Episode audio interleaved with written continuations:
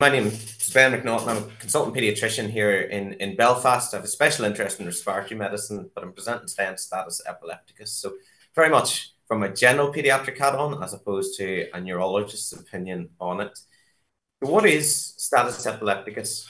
Well, the International League Against Epilepsy is not, as it sounds, a superhero um, organization set up to rival the Avengers, but rather it's an organization which is devised and funded really to share educational resources and, and learning around for parents, patients, carers, um, and the wider sort of government influence, government policies, and, and public education around epilepsy. And they define status epilepticus as a condition resulting from either a failure of the mechanism responsible for seizure termination or from the initiation of mechanisms which lead to abnormally prolonged seizures. Um, and their time point that they use is five minutes. So why is the five minutes significant? Well, that's because we know that 90% of seizures under five minutes will terminate and um, spontaneously without any medical intervention. However, if, if you continue to seize after five minutes, there's a 70 to 80% chance that you will be continuing to seize without any intervention by 30 minutes. And that's important because that 30 minute time point is the point where the risk of significant ongoing morbidity and mortality increases. Why include a talk on status epilepticus in a program like today's? Well, there's three main reasons. The first is that it's common. It's the most common medical pediatric neurological emergency. Um, and for those of us who work in general pediatrics, pediatric ED, um, adult EDs, anesthetics, PICU. It's something which we're going to see on a relatively frequent basis throughout our career. The incidence is estimated to be about 20 per 100,000 children in the developed world. The second reason is that whilst it's common, it has potential to carry significant morbidity and mortality. It can be fatal. Now, thankfully, there are less deaths in, in children from status epilepticus than adults. However, the major concern is morbidity and mortality that can result from prolonged um, seizure episodes, and that can be development of epilepsy to ongoing significant um, neurological insults and sequelae. Therefore, it is important that we know how to treat it effectively and in an efficient and timely manner. The third reason is that actually it's an interesting area in terms of the guidelines because the guidelines have changed over the last few years based on recent evidence. So it's important that we review these and recognize that we're practicing up to date medicine. One of the biggest determinants in terms of outcome is actually the reason is the underlying etiology or the cause for the seizure in the first instance. And the International League um, Against Epilepsy broadly divide these causes into two categories. The first are known causes or symptomatic causes, and the second are the unknown or cryptogenic causes. Known causes are further delineated into six main categories. So structural, that could be things such as um, cerebrovascular insults, space occupying lesions, etc. Infectious causes such as meningitis or encephalitis, um, TB, malaria, cerebral malaria, um, metabolic causes, so sort of mitochondrial disorders or metabolic disturbances, um, toxicity and drug induced. Now, that can be toxicity and, and drug induced um, seizures as a result of illicit um, uh, or prohibited substances, but can also be from um, sort of over um, dose or, or underdosing of prescribed anti-epileptic medications, for example, or other um, medications which affect this, the, central nervous system. Inflammatory causes include autoimmune conditions, um, some neurocutaneous syndromes, and then genetic causes. There's a, a wide range, but things like Dravet's, Fragile X, etc., can um, can cause seizures. And it's really important to have an idea of the underlying cause as well as while we're working through the seizure algorithm. ALSG is the Advanced Life Support Group, um, and they are, are, responsible for running the APLS, the Advanced Pediatric Life Support courses. They also are responsible for publishing um, internationally recognized guidelines on the management of common pediatric emergencies and this guidance is endorsed by the Royal College of Pediatrics and Child Health. The first manual came out in 1997, and since then it's been reviewed at least on a five yearly cycle. This is the most recent edition, the seventh edition, and as I mentioned, the guidance, the, the guidelines on management of status epilepticus have changed over the last two years based on recent evidence. So it is really important that we're aware of what these changes are. Talk through them. I'm going to use a case-based scenario. So picture the scene. Pediatric registrar in a district general hospital. It's 8 a.m. It is November, as it is now. It's the middle of bronchiolitis season. You've had a busy night um, clerking in countless numbers of children with bronchiolitis. You're ready for some tea, toast, and to get handed over and get out of the building when you get a standby call to resus. You arrive in the resus department, and there's you, there's an emergency department registrar, and a pediatric SHO who accompany you. And the, the, the nurse, um, nursing sister, gives you the basic information that was provided from the paramedics. They've got a four year old girl. She's got a background of complex neurodisability and epilepsy. She had had started a prolonged generalized tonic-clonic seizure that morning. Parents have buccal from her history at home, and they give her an appropriate dose after five minutes. And the paramedics arrived really very quite quickly, and within about five minutes later, had her administered a second dose of benzodiazepine um, in the form of rectal diazepam at the appropriate dose. Their estimated time of arrival is two minutes, and the paramedics have informed you that there's ongoing general tonic-clonic seizure activity. You've got a couple of minutes, and, and how you use those minutes is really up to you, but it's important to think about how you maximize the time effectively. One of the ways in which we might want to do this is to allocate roles within the team, calculating wet flag calculations, and preempting what drugs or medications that you anticipate you might need if this um, seizure is, is ongoing. It's also worth taking a, a minute or two to consider the key aims of managing a child who presents with status epilepticus. The first of those is to support the airway, breathing, and circulation. The second is to identify and to treat any potentially life threatening causes. And the third is to terminate the seizure in a timely manner, and in doing so, to try and prevent reoccurrence, reduce the risk of, of, of long term morbidity and mortality, and also reduce the need for intensive care admission. Whilst it's important that you treat the seizure rapidly, the approach to a child present with status epilepticus is the same as the approach to any resuscitation of a critically unwell child. It's important to get a brief history of the, the, the child of, of what's happened um, and they an understanding of medication administered to date and any regular medication. And in this situation, it's also important to check whether with parents or carers or the paramedics, whoever's with the child, if they know if this child has an, um, an individualized seizure plan. As some of these children will um, have their own seizure plans. Um, so that's important to check. It's also important to do a quick, focused physical examination to look for any obvious or potentially life threatening causes. And then it's a case of working out and treating and assessing your airway, breathing, and circulation, whilst also not delaying before too long before getting treating your status, uh, the, the seizure itself. Airway, the goal here really is to maintain the airway and manage secretions. And in this case, this child, this child presents, she has ongoing generalized tonic-clonic activity. Her airway is easily maintained with basic airway opening maneuvers, and there's minimal oral secretions. She suctioned once and, and they seem to have settled. From a breathing point of view, as with vast majority of pediatric emergencies, apply high flow oxygen and you need to assess do they need any support with the breathing? Are they continue are they do they look like they're breathing effectively through the seizure or are they apneic or would they benefit from any PEEP? In this case, we apply 15 litres of oxygen, but we're happy that we don't need to provide any further support at this stage. The third is circulation. We want to assess heart rate, capillary refill time, blood pressure, and get an idea of the hemodynamic status. It's also important to get early IV or IO access. And while we're doing that, if you can get IV and get some bloods away. With bloods, in this case, you want to be thinking ahead about potential causes. So an FBP, really useful. Hemoglobin, if it's low, may suggest an intracranial bleed. Um, platelets to check clotting, and white cells looking for infection. Um, CRP will also be useful for infection and inflammation. Want to check electrolytes, calcium, magnesium, looking for any any potential electrolyte disturbances which may be causing it. DEFG, don't ever forget glucose, and particularly important in the case of a child who's seizing. Um, culture if they're febrile, and also thinking about metabolic causes if you can't get ammonia and a lactate.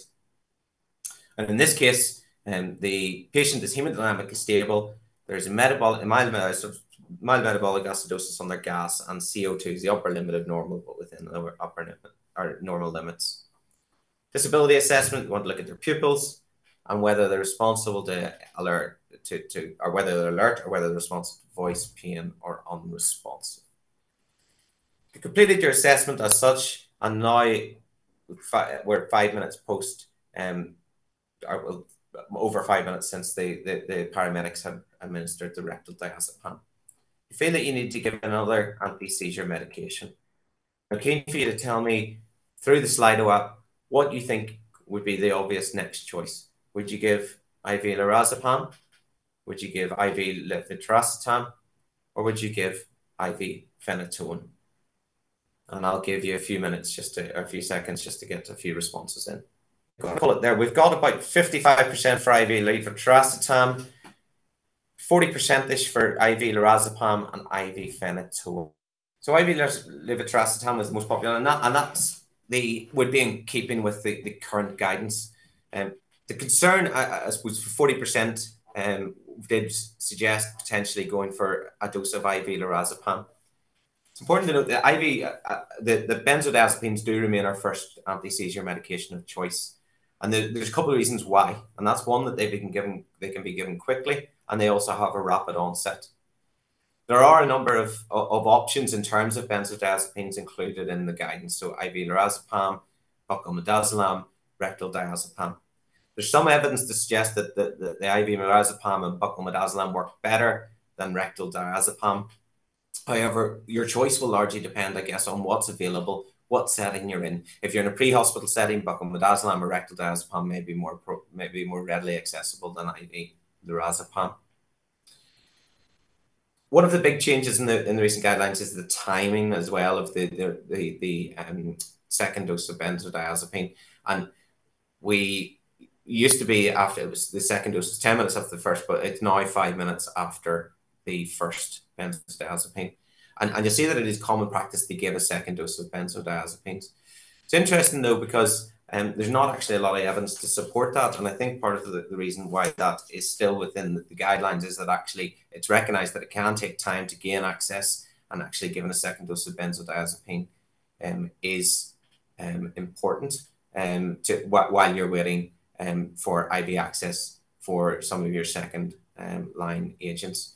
However, um, in this case, the patient has already received buccal midazolam with parents and rectal diazepam with paramedics. And we need to be very, very cautious about using more than two doses of benzodiazepine because the risk um, of, of respiratory depression significantly increases. So in this case, I'd be avoiding giving a further dose of benzodiazepine because they have received two doses already. So levetiracetam was the um, most popular choice in the poll, and that would fit with the current guidance. And that's really a big an, another recent change in the guidelines and results really from um, two large randomized controlled trials, ConSEPT and um, the EcLiPSE study, where it was shown to um, be of comparable efficacy with phenytoin, which was our traditional um, next step in the algorithm. But why, if it's if comparable efficient efficacy, do we do we, do we make the change if, if if it's only as effective? Well, I suppose there's um, a few advantages to the use of levetiracetam. One is that it can be given to any convulsant child really without any contraindications. Um, there's not not concerns about whether the child could previously be on um, phenytoin and, and do you need to adjust based on that. If a child's on Keppra, they could get more levetiracetam. It's also can be given in a, in a um, timely manner and it's given over um, a shorter period of time. Um, so um, it only can be given over five minutes as opposed to phenytoin infusion, which is 20 minutes. Um, and it does not need any specific monitoring. The other thing is that there tends to be less, um, fewer side effects, um, and, and children tend to be tolerated better from a hemodynamic perspective. So although it's comparable efficacy to phenytoin, there are a number of potential benefits, and it has become our mainline second or second choice after benzodiazepines.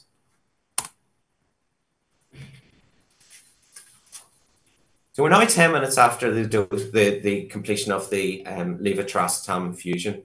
Unfortunately, there's been no significant change in the overall um, hemodynamic status of the child, and she continues um, to have generalized tonic clonic activity. You you have when when you started giving the levetiracetam, you also called for the anaesthetic reg to attend because you were concerned that um, that if, if we if it, they didn't respond, they may need intubation and rapid sequence induction. The anaesthetic reg is adult trained that is doing a pediatric placement and has never intubated a child before. Their consultant is on their way in, but is five minutes away. And I want you to tell me at this stage what you think the most appropriate next step would be. Would you proceed immediately to rapid sequence induction, or would you administer a further second line anti seizure agent, such as phenytoin or phenobarbital? I'll give you a few seconds to put that in the, slide. Okay, I think it's probably reasonable to move on. We're getting about a 75 25% split on in preference of a second line anti seizure agent. And that's right, I think. And the reason I say I think is that the guidance on this is actually very vague. And there's no real clear guidance as to what the next best step is. I suppose that the caveat in the guidance is really are the team ready to proceed to rapid sequence induction? And that means physically ready in terms of having the equipment ready and, and to hand, but also the right people there. Um, and and or and and do you feel that you've got time to delay that by whatever's needed? And um, now, there's I suppose this again is a, is a change in the, the most recent guidelines. Um, and it's largely based on some evidence from the ConSEPT trial, which suggested that actually by giving a second um, anti seizure medication, you can reduce the risk of proceeding to rapid sequence induction by 50%. But the trade off is that you will delay, potentially delay then rapid sequence induction if you're given the phenytoin, for example, time to work by up to 20 minutes. And it's whether that's the right thing to do. And I think there is some uncertainty as regards this. And I think a lot of it will come down to um, confidence um, and of, of the staff who are present at the time. Your two options, should you choose to give a second anti um, seizure medication, are phenytoin and phenobarbital. Phenytoin is generally what we'd recommend if the child is not already on um, phenytoin, but if they are, um, then phenobarbital would be the next option. It is important that these things to, to bear in mind that at each stage, start preparing for the next stage. Preparing for an RSI takes time. Preparing phenytoin takes time. So as soon as you're given the levetiracetam, you want to be thinking about the next stage. Okay, so the last slide, you wanted to give the second line anti-epileptic. We've done that, and unfortunately, we're in a situation where we're still, um, the child is still seizing, um, and we've made the decision that actually we're going to need to go for rapid sequence induction to try and terminate the seizure. And at this point, then I want you to decide and tell me which induction agent would you choose for the rapid sequence induction. And your three options are thiopental, ketamine, and propofol. Okay, we're kind of got neck and neck there with thiopental and ketamine. Ketamine just slightly overtaken, and propofol sort of a, a definite third out of those three. But ketamine. So again, this is an area where there's been a bit of a shift in terms of the guidance. Traditionally, the APLS algorithms were very much in favor of thiopental. However, the latest guidance suggests ketamine or propofol or thiopental. Not particularly helpful. Um, there is a definite sort of preference in the guideline towards the use of ketamine. Um, and the reason for that, I suppose, is due to the, the, that it can be used in children who are hemodynamically unstable with less risk um, of, of hemodynamic compromise. And that's the reason why it is most likely um, the most sort of, sort of commonly recommended now. However, that doesn't actually reflect the practice in a lot of units. And I know chatting to the guys in ICU and preparing for today's talk here in Belfast, um, they, whilst it's potentially better if you're hemodynamic, uh, there's hemodynamic instability, a lot of these patients aren't actually hemodynamically unstable. Um, and they feel that thiopental and or propofol would actually work better um, in terms of the, the effect of terminating the seizure. So um, there's it might be worth a discussion with the panel later, but this is not something which is is very clear cut. And I think actually uh, within our hospital, we're not sort of completely sold on the move um, towards ketamine in, in all situations, the first line agent. Just want to throw in there about paraldehyde because I know some of us from a certain generation like paraldehyde. We've seen it used when it used to be more prominent in the guidance and seems to work. Um, the, the guidance at the minute is um, really suggesting that it, it shouldn't delay um, given a second line anti seizure medication. So it's worth considering if you're struggling with IV or IO access, or if the child has it mentioned on a specific seizure plan. The guidance at the minute doesn't um, routinely suggest using it. Um, but again, we're in a, if you're in a situation where you're struggling, um, it may be something to consider, but it's not routinely included in the guidance. If you use your ketamine, your rapid sequence induction, the patient has, you think, stopped seizing. Just on the stage, this stage, think about some other investigations you might want to consider. One is neuroimaging or CT scan. Um, and, and not everybody who comes in season needs a CT scan, but there are some indications where it would be uh, you'd have a lower threshold for doing it. One would be if there'd been any sort of trauma or you're suspicious of non-accidental injury. Second would be if you've got a focal onset to the start of the seizure, and that's where history is important. The third would be if you've got a um, VP shunt in situ. Um, so they're all reasons why you may want to consider a CT scan. May also want to think about lumbar puncture, toxicology, metabolic investigations, um, anti-seizure medication levels, and an EEG, depending, if you go back to the causes we talked about at the start, depending on what you think are the most likely causes. It's also important to consider, just because you've anesthetized and you've, and you've carried out rapid sequence induction, have you actually stopped the seizure? How do you know? And again, this is something that might be worth a panel discussion. How do you know they've stopped seizing? And what if they haven't? Um, other points we, thought would be important to mention is that um, muscle relaxants are not really, we, recommend avoiding the use of muscle relaxants. And also, generally, our advice from the ICU team here would be not to worry about switching from a nasal tube or certain arterial lines. A lot of these children, um, when they're transferred to ICU, are woken up really very quickly following admission to the unit and don't need such invasive care. And I suppose then that really raises the question of can you actually extubate in the district general? Does the child after the seizure stop need to come to PICU? Um, and, a, and another shameless plug for a previous pro con debate that we had during our last um, Pediatric Emergencies Day, which is available on YouTube, um, where Gail and Ben discussed this very topic.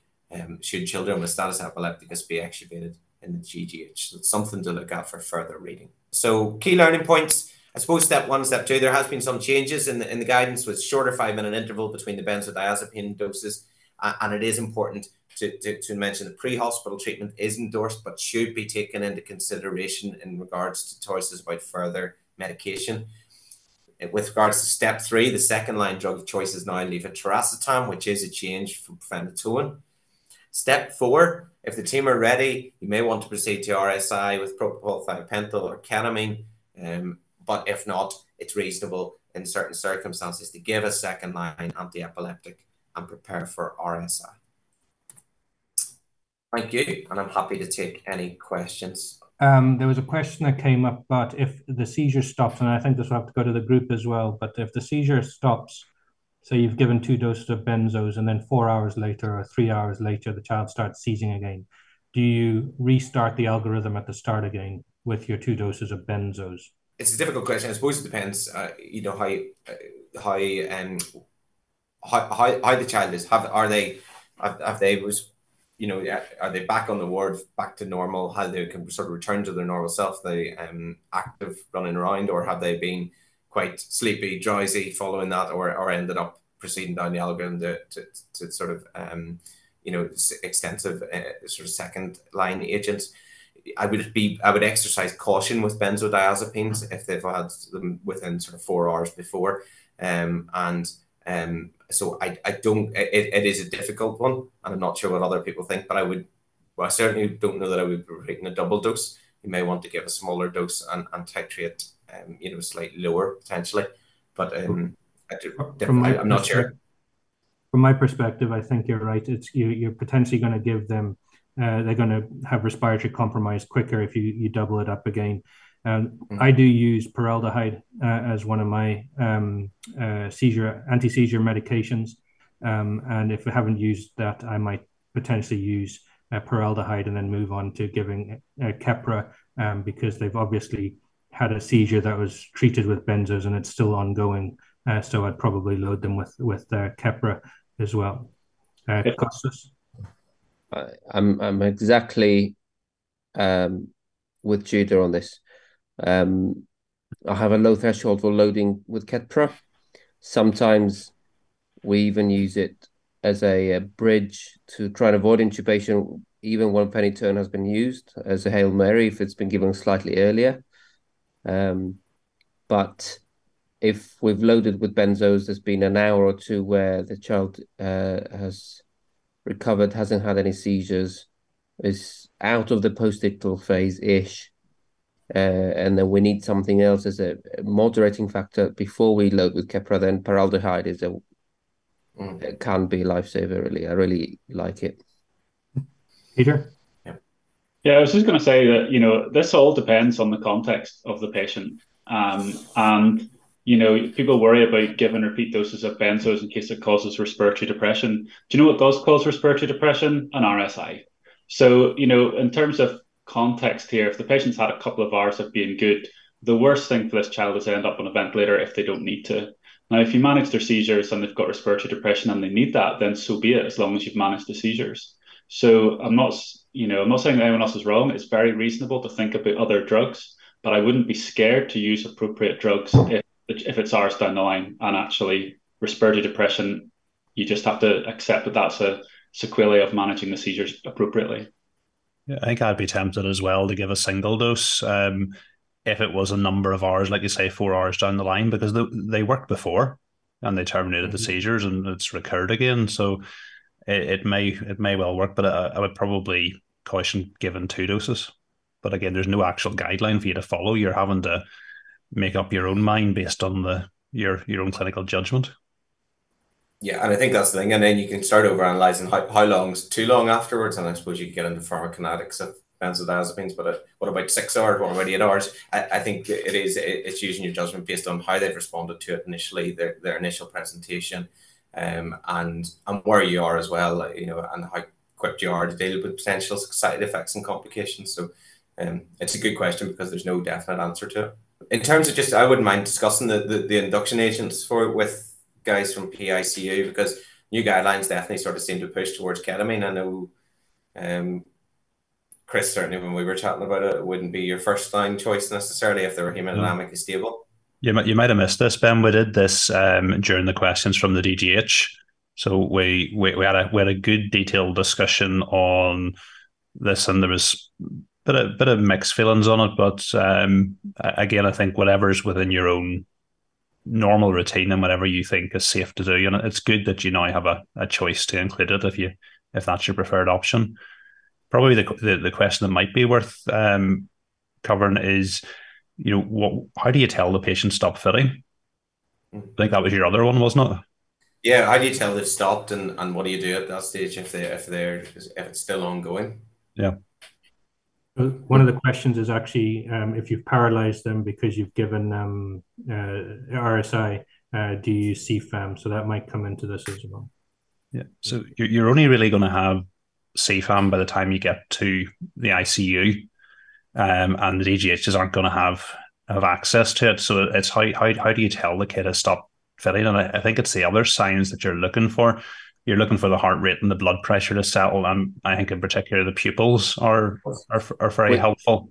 Which which brings us um, full circle to the my pet hate of atropine as a routine choice of drug for intubation because obviously atropine causes miosis and then your pupils stop reacting and then you, you lose a significant diagnostic tool before you arrive on PICU as to whether this child is fitting or not, because we rely on heart rate, blood pressure, pupils.